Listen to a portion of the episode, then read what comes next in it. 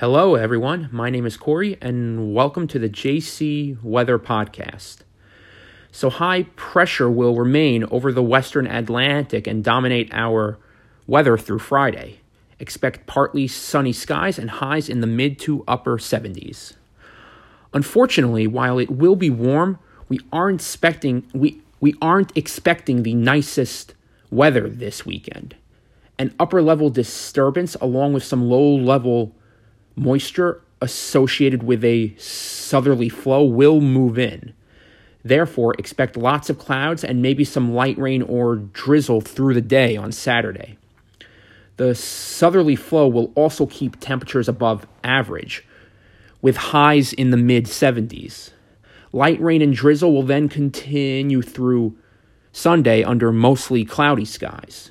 Temperatures will be warmer as well, with highs in the upper 70s.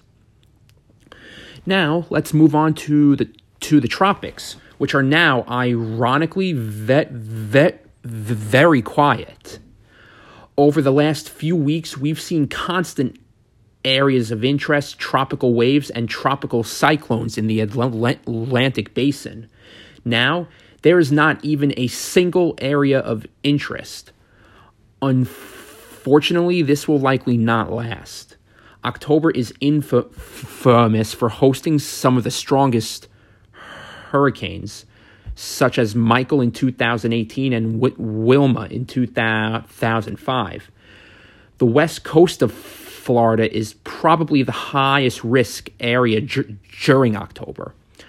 I mention this because the west coast of Florida is the only portion of the east and Gulf coast that has not been under some form of storm surge, tropical storm, or hurricane watch or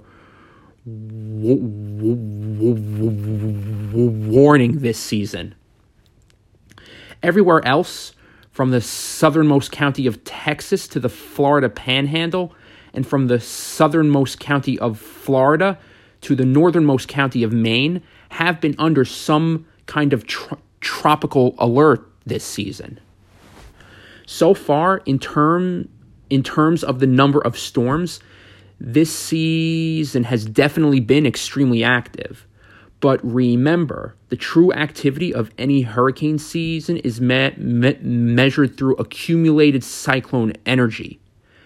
At the beginning of September, the season's ACE was a, was a, around a- average.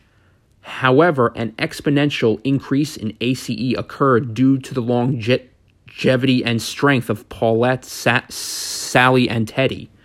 So now we are above average at 105, although still not hyperactive. For comparison, both the hyperactive seasons of 2005 and 2017 had ACE values of 250 and 224, respectively there there there is still time left obviously so we could de- so so we can definitely get there. My name is corey and thanks for listening